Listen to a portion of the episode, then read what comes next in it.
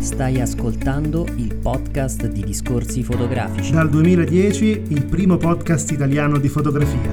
Novità, interviste, recensioni, cultura fotografica. Discorsifotografici.it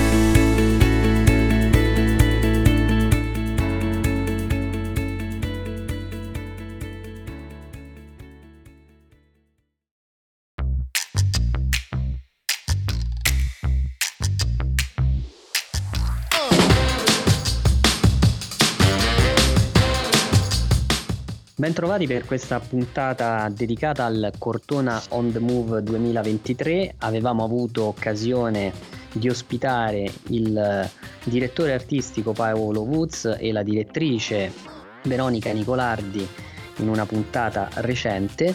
Oggi insieme a Silvio, ciao Silvio. Ciao a tutti. E insieme a Manuela, ciao Manuela. Ciao a tutti. Parleremo della nostra esperienza a questo festival nella giornata inaugurale di sabato.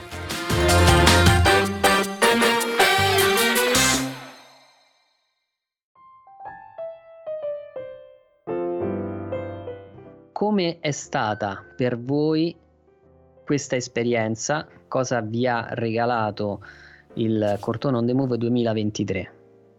Da un lato tanta tradizione, ormai per noi è un appuntamento annuale, i luoghi sono, sono quelli, le attese sono sempre chiaramente molto alte. Devo dire che ecco, una cosa a cui io tengo molto è l'attinenza tra i lavori presentati e il tema, no? perché non sempre è semplicissimo scegliere un tema che poi vada bene con tanti lavori, per quanto poi questo è un lavoro che si fa anche a ritroso, no? magari uno sceglie prima i lavori e poi il tema, insomma, però eh, davvero c'erano alcuni lavori esposti che veramente ti facevano riflettere sul more or less, ti facevano riflettere su, come ci dicevano Paolo e Veronica, appunto su chi ha tanto, su chi ha poco, su un mondo pieno anche di troppe cose, su un mondo consumista, eh, ma anche su un mondo di persone che, che cercano di, di sopravvivere, no? Quindi temi sociali sicuramente, come sempre a Cortona, ma raccontati anche con un po' di leggerezza, come in alcuni casi di cui parleremo, ecco, credo, immagino questa sera. Lascerei però ecco, a, a Manuela una, una sua prima impressione intanto. Io erano due anni che non andavo al Cortone on the Move, ti aspetti comunque una consuetudine in termini di qualità e attinenza appunto tra il, il tema scelto dal, dal festival sicuramente alcuni calati benissimo nel tema, altri un po' meno, altri in maniera molto più sottile, cioè nel senso che hanno bisogno di eh, più attenzione da parte dell'utente per capire come eh, le foto rappresentano, comunque il progetto rappresenta appunto il more, cioè quindi il tanto o il poco. È interessante anche la parte di confronto fra quelli che sono lavori progetti esclusivamente fotografici e quelli che sono uh, progetti di raccolte fotografiche non fatte in, uh, ovviamente in questo momento storico. Cortona on the Move è sempre un contenitore di idee e di proposte e andiamole a vedere queste proposte. A noi è piaciuta moltissimo la proposta di Marco Garofalo, tra l'altro con Silvio avevamo avuto già modo di intervistarlo due anni fa, sempre qui a Cortona.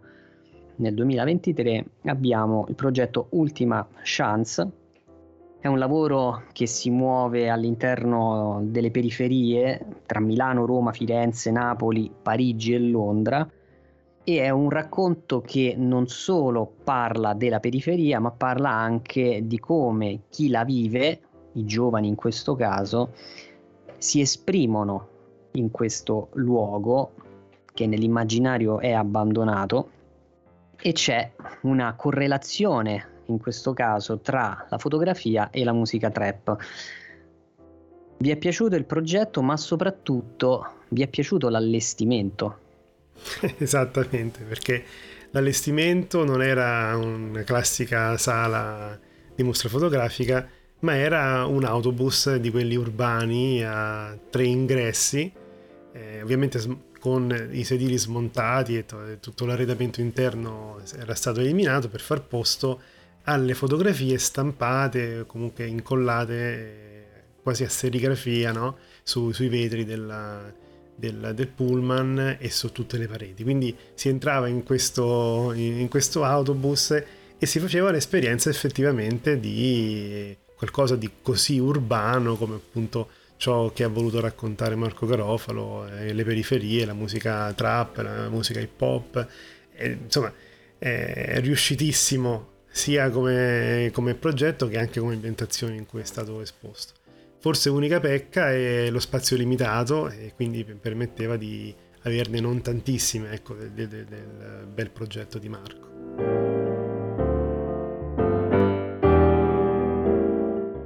Sì, diciamo che forse due pullman, due autobus andavano un po' meglio, eh, ma era anche molto interessante, forse eh, è il mio occhio che, che, nota queste cose, il fatto che eh, essendo un ambiente stretto, e ovviamente sviluppato più in lunghezza che, che, che in larghezza, dava molto l'effetto del, dei palazzi in prospettiva. Quindi le foto erano aiutate anche secondo me da, da questo effetto, perché quando eh, stampiamo una foto di eh, un palazzo molto alto, la appendiamo su una parete grande, la foto è grande, noi ci stiamo di fronte, è come se fossimo dei giganti. In realtà noi eh, quando andiamo nelle città i palazzi sono molto più grandi di noi, quindi questo fatto che l'autobus era lungo aiutava secondo me anche a, a calarsi nel, nel, contesto dei palazzi molto alti delle, delle nostre periferie, delle grandi città soprattutto. Andiamo avanti con un altro progetto molto interessante, quello di Marco Zanella, progetto vincitore, premio Amilcare Ponchielli, diciottesima edizione. Progetto molto interessante che documenta la vita, i luoghi e le trasformazioni di una piccola città della campagna romagnola, ritraendo la qualità poetica della provincia. Silvio, questo progetto ti ha attratto in particolar modo? Cosa ti è piaciuto?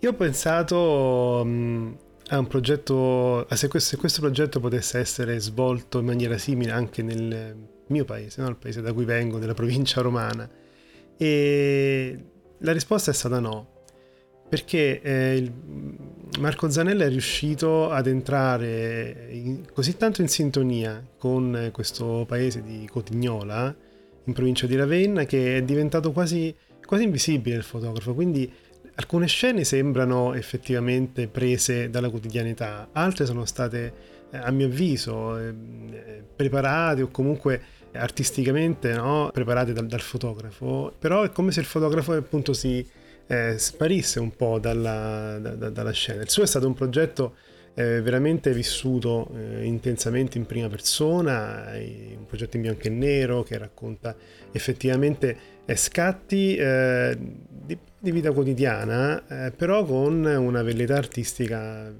veramente da, da, da pochi. Ecco, quindi sì, mi è piaciuto e mi è rimasto davvero impresso e non pensavo che si potesse ancora raccontare un paese della provincia romagnola o italiana che sia comunque un mondo che sembra così globalizzato dove tutti i luoghi geografici ormai si, eh, perlomeno nel mondo occidentale si somigliano e invece è ancora possibile raccontare storie nuove o comunque storie interessanti.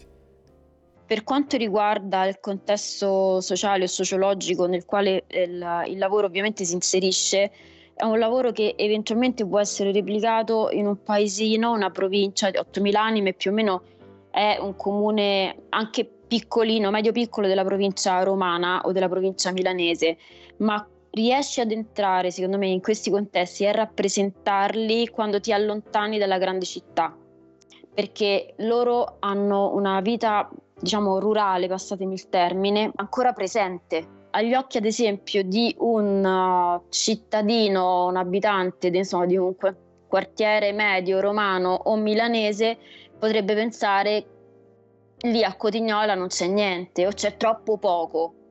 Invece c'è forse tutto, forse troppo. In questo caso eh, fa molto riflettere il poco e il tanto del, della provincia rispetto a grandi contesti urbani come quelli delle grandi città. Vorrei parlare ora velocemente di un progetto che so che è molto piaciuto a Silvio, si intitola Memory Diamonds di Rainer Riedler. È un progetto che mette in discussione il nostro sistema dei valori. Perché? Perché Riddler ha raccolto le immagini dagli archivi privati di cinque persone che hanno trasformato i resti mortali dei loro cari in diamanti da indossare. E quindi vedere le immagini delle persone che poi sono state trasformate in diamanti è qualcosa obiettivamente di molto suggestivo. Silvio.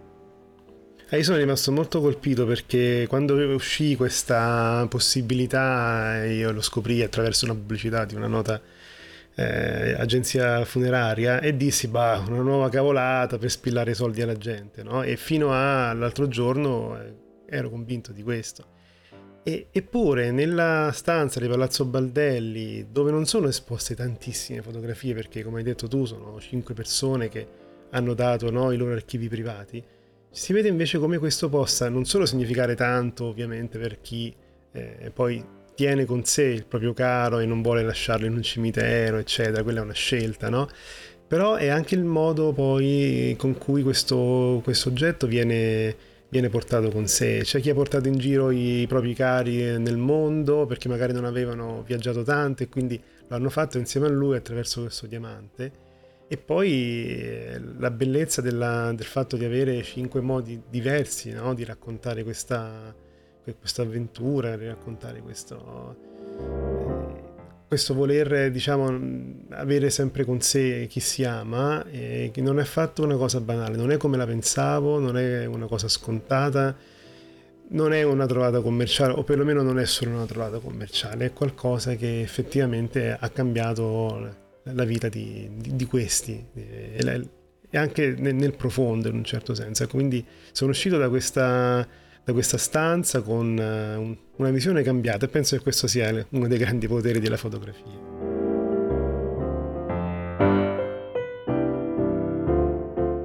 Sempre a Palazzo Baldelli potete apprezzare un reportage seriale ma estremamente divertente. È un lavoro che analizza il modo in cui l'aspetto e l'abbigliamento influiscono sul rapporto tra l'individuo e l'identità. Lo ha realizzato tra il 2005 e il 2006 l'olandese Hans Eichelboom. Che cosa ha fatto? Ha acquistato 32 nuovi completi per sé con un solo criterio, la scelta era il prezzo, non doveva mai superare i 10 euro, infatti il progetto si chiama 10 euro Outfits. L'indagine si è poi trasformata in una riflessione sul rapporto tra l'individuo e le masse in una società globalizzata. Sempre a Palazzo Baldelli, un altro progetto molto molto interessante è quello di Karen Knorr che si intitola Belgravia sono immagini e testi che descrivono la mentalità e il potere della classe abbiente all'inizio del Thatcherismo a Londra nel 1979, mostrando la, la quotidianità di una minoranza privilegiata. E anche questo è un progetto molto bello anche stilisticamente. Adesso mi vorrei soffermare invece con voi sul tema, credo proprio al centro di Palazzo Baldelli, proposto da Paolo Booz e Frédéric Deschamps. Il titolo del, di, questo, di questa selezione di fotografie si chiama Ambiziosamente tua. Amore e classi sociali nel fotoromanzo. Io ho vissuto da bambino la coda di questo periodo del fotoromanzo, ce n'erano ancora alcuni a casa dei miei nonni, ce n'era ancora qualcuno dal barbiere, quindi in un certo senso eh, ne sono stato coinvolto anche se poco, no? Questo progetto esposto a Cortona ci racconta proprio come nasce come si sviluppa poi nell'immaginario italiano questo mezzo di, di intrattenimento in un'Italia che aveva bisogno, come eh, giusto che fosse nel dopoguerra, di tornare a sognare e a farlo attraverso qualcosa che li intrattenesse su temi diciamo così, leggeri, l'amore, il lavoro, la quotidianità, eh, ma quello che non, non ricordavo essenzialmente è che eh, alcune fotografie alla base di questi fotoromanzi poi effettivamente potessero avere un valore artistico. Ecco, chiaramente non potevo ricordarlo perché non avevo questa visione tanti anni fa, però eh, a Cortona eh, ci si imbatte in alcune opere complete, ci si imbatte in alcuni scatti, chiamiamoli così, iconici, che fanno capire effettivamente che il lavoro del fotografo era importante, non era un semplice disegnatore, un semplice esecutore di un'inquadratura su cui poi venivano appiccicati i, i fumetti. Ma eh, se guardi le composizioni, se guardi eh, il modo in cui eh, la scena viene anche raccontata, la fotografia è centrale, cioè era centrale nel fotoromanzo, insomma, ma eh, questo lo si capisce bene anche da, dalla mostra. Interessanti alcuni eh, angoli, diciamo così, dedicati anche all'evoluzione poi un po' più verso l'erotismo di questi fotoromanzi che conosciamo bene, negli anni 60 in poi, 70, hanno poi preso un, una piega ben nota. Devo dire che mi è venuta voglia di magari procurarmene un paio, no? E vedere così, sognare un po' insieme alle mie zie, ai miei nonni, e così come hanno sognato loro, e però stando attento questa volta alla qualità della fotografia che a volte poteva essere veramente eccelsa. Ecco. Questo è quello che mi ha colpito. Non pensavo che avrei mai visto una mostra fotografica sulle foto di un fotoromanzo. Ecco. Anch'io ho un ricordo di infanzia de- del fotoromanzo, soprattutto di mia mamma che dice no, ma magari li rivedeva, va a capire in quale programma televisivo, delle varie tv, insomma, che, che c'erano a metà degli anni Ottanta, e lei dice no, quello era un attore del fotoromanzo. Il fotografo era un fotografo di scena, e le foto che abbiamo visto hanno una qualità altissima in termini di composizione, di rappresentatività di quello che eh, dovevano ovviamente trasmettere. E mi ricorda un po' come, come vicinanza proprio perché devono parlare essenzialmente al popolo. Mi ha fatto riflettere questa cosa, eh, quanto davano proprio in termini di quantità di svago, di, di, di distrazione in un paese che aveva veramente poco e che in teoria non, forse neanche si doveva distrarre più di tanto, ma era necessario avere anche quello. Aggiungo che il progetto, la proposta è in collaborazione con la Fondazione Arnoldo e Alberto Mondatori. Voglio sottolineare la bellezza di queste immagini perché nella descrizione si parlava di intellettuali per i quali il fotoromanzo rappresentava una sottoletteratura, per i cattolici era immorale, mentre per i comunisti c'era la possibilità di alimentare un nuovo oppio dei popoli. Noi oggi sorridiamo e come Silvio io volevo sottolineare l'installazione molto piccola a luci rosse di questa realtà editoriale di quegli anni. Veniamo a un progetto che secondo noi è uno dei migliori delle proposte che sono state fatte al Cortona on the Move 2023. Lo hanno curato Marco Tiberio e Maria Ghetti e si intitola Invisible Cities Calais. È un progetto che ha l'ambizione di diventare un archivio fotografico del campo profughi di Calais. E la cosa molto interessante è che non vengono fotografate persone, ma i luoghi dove loro, tra virgolette, risiedono. Quindi sono dei portraits di edifici, per usare un eufemismo. E questa proposta viene poi inserita in un contesto diverso e ce lo racconta Manuela. Tu li hai chiamati edifici, loro hanno fotografato semplicemente le case. Quante volte abbiamo sentito dire anche che le finestre sono gli occhi degli edifici, no? Perché dalle finestre vedi quello che c'è dentro. Le case sono la rappresentatività dell'essere umano dalla caverna praticamente, quindi le nostre case sono, sono noi, non per niente eh, in inglese c'è il termine house e home, queste sono oggettivamente home, sono le case, non sono gli edifici. Non sono gli edifici non soltanto perché si tratta di eh, un campo profughi, quindi è molto difficile che ci sia un edificio in un campo profughi, ci sono proprio eh, le case come le riescono a costruire, a, ad arrangiare e come le vogliono anche costruire, ad arrangiare le varie diverse persone che hanno diverse provenienze geografiche. Quello che loro hanno proprio trasmesso è, è questa diversità nel, nel vivere e nel crearsi la casa, che inevitabilmente diventa anche il proprio rifugio e il rifugio di quel poco che queste persone hanno.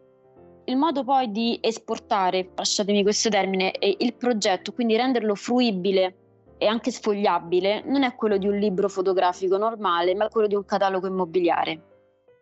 Per me questa è una cosa geniale. Per quale motivo? Perché si pensa di poter dare un valore a, a queste case ed è un valore inestimabile per loro. Noi potremmo pensare che sia la baracca X e la tenda che domani vola con il vento, ma per loro è un valore enorme, perché hanno solo quello e lì c'è il tanto e il poco. E in più c'è una forma di riconoscimento del catalogo immobiliare, perché noi lo paragoniamo istintivamente ai cataloghi immobiliari che abbiamo noi. Quindi questa è una cosa molto molto intelligente perché l'utente altrimenti resta sempre staccato e vede l'altro in maniera sempre più lontana. Invece questo avvicina anche empaticamente chi vede eh, la, appunto la, la mostra, le foto e chi vive quelle realtà. Prima di uscire da Palazzo Baldelli, permettetemi di sottolineare il bellissimo lavoro di Fausto Potavini, Apnea. Fausto noi lo abbiamo conosciuto anni e anni fa, quando era fresco vincitore del WordPress Photo con il lavoro Mirella, poi lo abbiamo rincontrato con l'altro bellissimo lavoro Homo Change e adesso possiamo apprezzare in questo momento a Cortona il lavoro Apnea che è stato realizzato in collaborazione, in partnership con eh, Medici Senza Frontiere. Non vi dico molto se non il fatto che queste fotografie sono davvero molto molto belle. È un progetto di grande impatto che merita di essere assolutamente visto se non contemplato. Larry Fink ha prodotto lavori che hanno raccontato in maniera inaspettata la società e la divisione in classi, entrando a far parte della storia della fotografia. Oggi, guardando i ricchi e i poveri con obiettività, secondo Larry Fink, sembra che gli esseri umani non abbiano alcun rispetto o considerazione per gli altri. Il male sembra bilanciare la bontà. In mostra sono presenti alcune immagini inedite e una selezione delle sue fotografie più note, quelle scattate durante i party, dove i VIP recitano se stessi in maniera esasperata. Silvio, questo progetto cosa ti ha trasmesso? Al di là dell'enorme qualità delle stampe che proprio ti colpisce quando entri nella sala dedicata all'Harry Fink, io ho visto una cosa, eh, ho riflettuto sul fatto che molte di queste immagini chiaramente sono state eh, catturate per caso, no? perché in una festa, in un party non, non, dici alle persone come devono comportarsi, come devono mettersi in posa, se vuoi una foto naturale. Ma allo stesso tempo sembravano appunto pensate, immaginate, composte già da, da ben prima. Ce n'erano alcune, soprattutto che avevano come sfondo dei, dei dipinti antichi, ed erano foto che facevano vedere essenzialmente questo passaggio temporale tra come ci si diverte oggi, come si era una volta, e tutti i soggetti, tutti i soggetti hanno una posa che ti resta dentro, indimenticabile.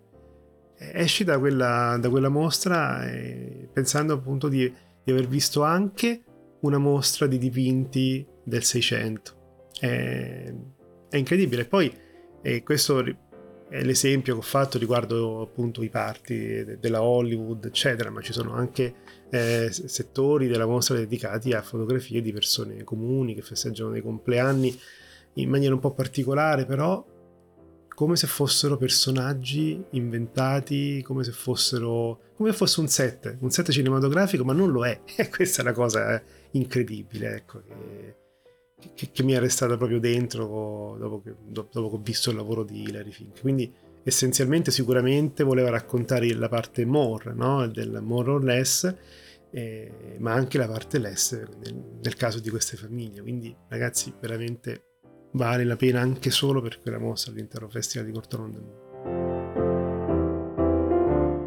Le foto sono eccezionali, ho notato anch'io il fatto che sembrassero veramente delle composizioni e la cosa che mi ha colpito eh, leggendo appunto diciamo, la parte introduttiva, il testo che accompagna l'inizio de- della mostra, del genere di educazione che ha avuto Larry Fink. Praticamente lui era lontano da tutto questo per formazione e per educazione e che quasi non conosceva le feste a cui andava, nel senso andava a fare le foto in questi parti, lui non sapeva neanche chi fossero queste persone e secondo me questo l'ha aiutato a catturare ancora di più la realtà di quello che stava accadendo. Merita moltissimo anche il lavoro di Fabiola Ferrero, The Wells Run Dry. Fabiola Ferrero è una fotografa ma è anche una giornalista e si è immersa nella realtà inesplorata del Venezuela, che è la sua terra di origine, alla ricerca del retaggio di una gloria e di una ricchezza perduta. Fabiola Ferrero nel 2013, durante la crisi economica e politica avvenuta in Venezuela, ha lasciato il suo paese. Poi vi è tornata e ha realizzato per l'appunto questo progetto che è un viaggio lungo sei mesi nei luoghi simbolo di quel terribile declino. Questo progetto è vincitore del Carmignac Photojournalism Award che è anche essenzialmente il eh, committente ha anche permesso di realizzare non solo questo lavoro ma anche la mostra qui a Cortona. C'è poi il lavoro sempre di archivio curato da Paolo Woods con la supervisione scientifica di Barbara Costa e la ricerca iconografica di Serena Berno e Silvia Cerni, dedicata al Il caso Africo, dall'archivio Publifoto Intesa San Paolo. È un progetto molto bello di questa città calabrese, un paese dell'Aspromonte, che rappresentava l'emblema della questione meridionale. Oltre 2000 persone vivevano in condizioni disumane. Su questo progetto vorrei chiedervi una breve considerazione perché, tolte la questione alimentare e sanitaria, l'unico dubbio che a me è rimasto guardando queste splendide immagini è che fosse un paese senza umanità, cioè disumano. Io invece l'ho trovato particolarmente bello con delle immagini che raccontavano una quotidianità che noi oggi abbiamo perduto, che nel corso del tempo abbiamo cercato e siamo riusciti a perdere e rispetto alla quale dovremmo invece cercare di tornare. Io riflettevo anche oggi su questa tua osservazione e effettivamente nel dopoguerra eh, era ancora quel periodo in cui si pensava che ci fosse un solo modo di vivere bene, no? o comunque che tutta l'Italia dovesse tendere a quella che era poi la modernità eh, di quello che si viveva poi nelle città. Ora ad Africo eh, non c'era neanche l'acqua corrente, non c'era la corrente elettrica, quindi è normale che all'epoca sembrasse un qualcosa di estremamente lontano, no? Però è proprio questo il punto, che in realtà era, era, tanto più diffuso rispetto a quello che il reportage ha voluto in qualche modo isolare, no? È stato scelto un caso molto particolare, però tanti paesi all'epoca potevano avere questo tipo di, di vita. Oggi è un tipo di vita che, eh, di cui noi abbiamo nostalgia.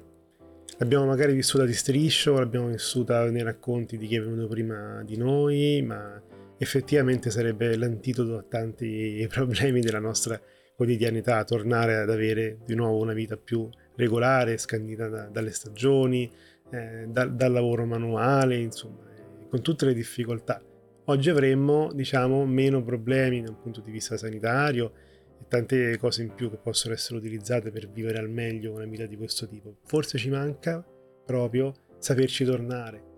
E quindi io trovo che il, il reportage di cui è esposto a Cortona, che per la prima volta diciamo esposto interamente, perché poi sul giornale uscirono chiaramente uscì una selezione di queste, di queste, foto che comunque fece parlare il paese a lungo di, di questo eh, soggetto. Ecco, eh, magari può portarci a riflettere su che cosa abbiamo perso di quello che nel 47 sembrava tutto solo negativo e invece oggi qualcosa di positivo magari c'era. Ecco, dove è finito? Dove potremmo andare a cercarlo nuovamente?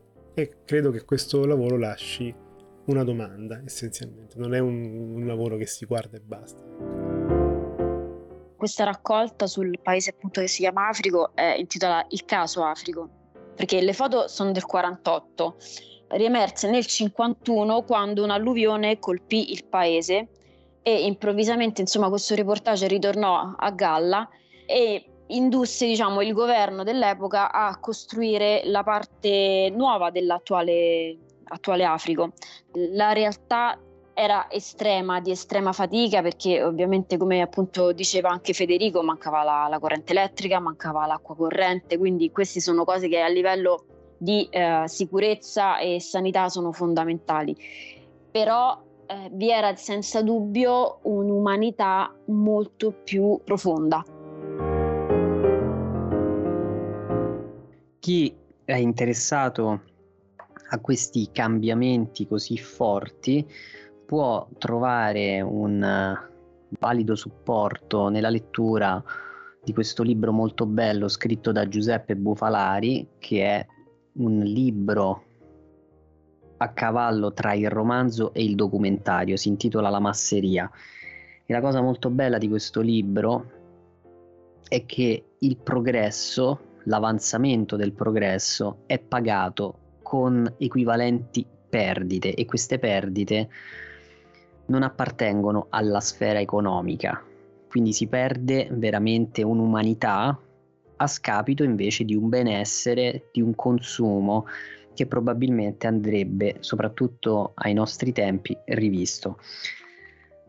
Io direi di concludere qui il nostro speciale su Cortona on the Move 2023. Vi chiedo di seguirci sui nostri canali podcast Apple, Google, Spotify e volendo lasciando anche una recensione. Vi ringrazio e ci sentiamo alla prossima puntata.